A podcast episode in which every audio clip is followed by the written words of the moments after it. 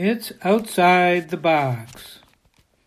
Looking to the future, not the past. Today's topic is Great Again? MAGA. Make America Great Again? That was the theme of the campaign for President number 45. We may hear it again if that same person runs in 2024. The important word here is again. When was America great before? According to Republicans, maybe when Reagan was president, maybe back in the 1950s. That's my guess. It seems as if it were post World War II. The U.S. didn't seem to have the same problems we have now climate disruption, racism, sexism, economic inequality, and uncertainty, complicated and fast changing technology, and now a pandemic. Back then, everyone knew their place and role. People of color did the jobs no one else wanted. Wives stayed home.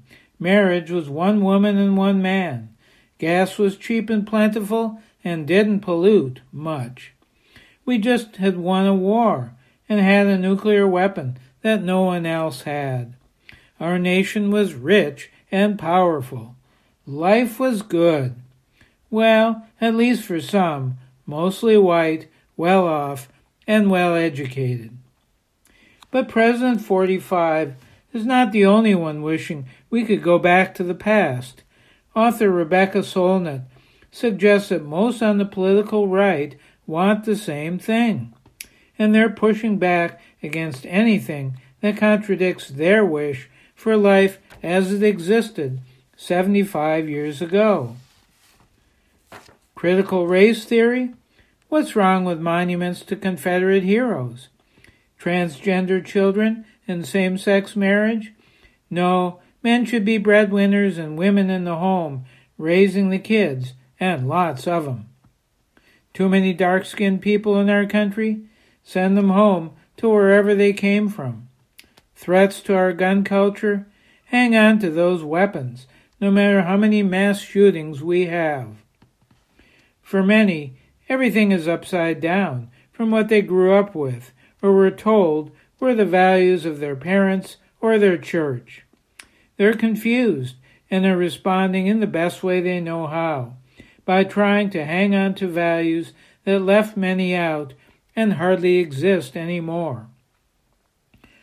Rebecca Solnit isn't worried.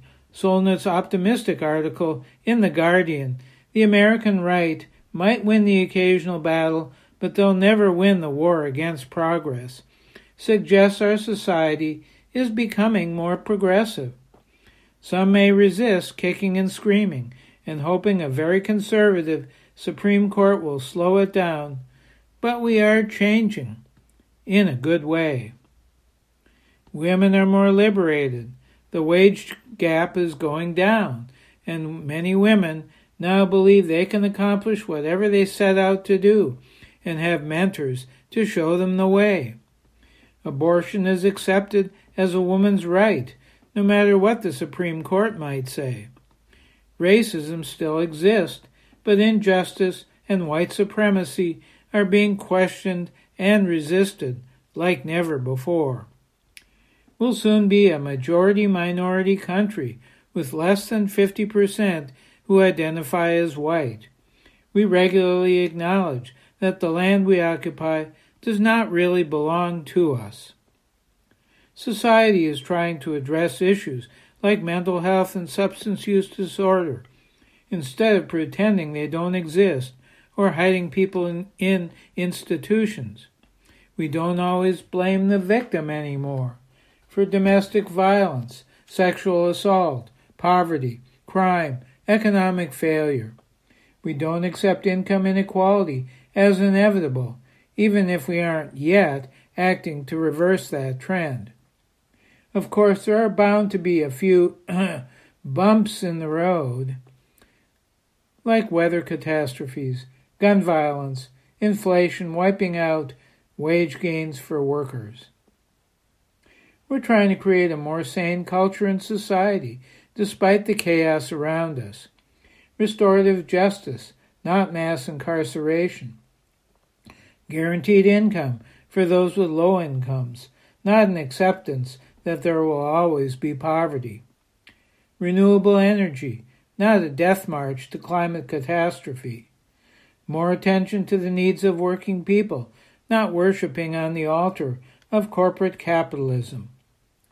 And no longer taking for granted what used to be the norm of life in the 1950s. I think and hope that Rebecca Solnit is right. There's pushback now, but it can't hold back the sea change of a better world in the coming decades. Sure, there will be challenges ahead, but we'll have a more aware society better able to cope with those. Do you think the U.S. is becoming more progressive and open to change, in spite of resistance from some on the right?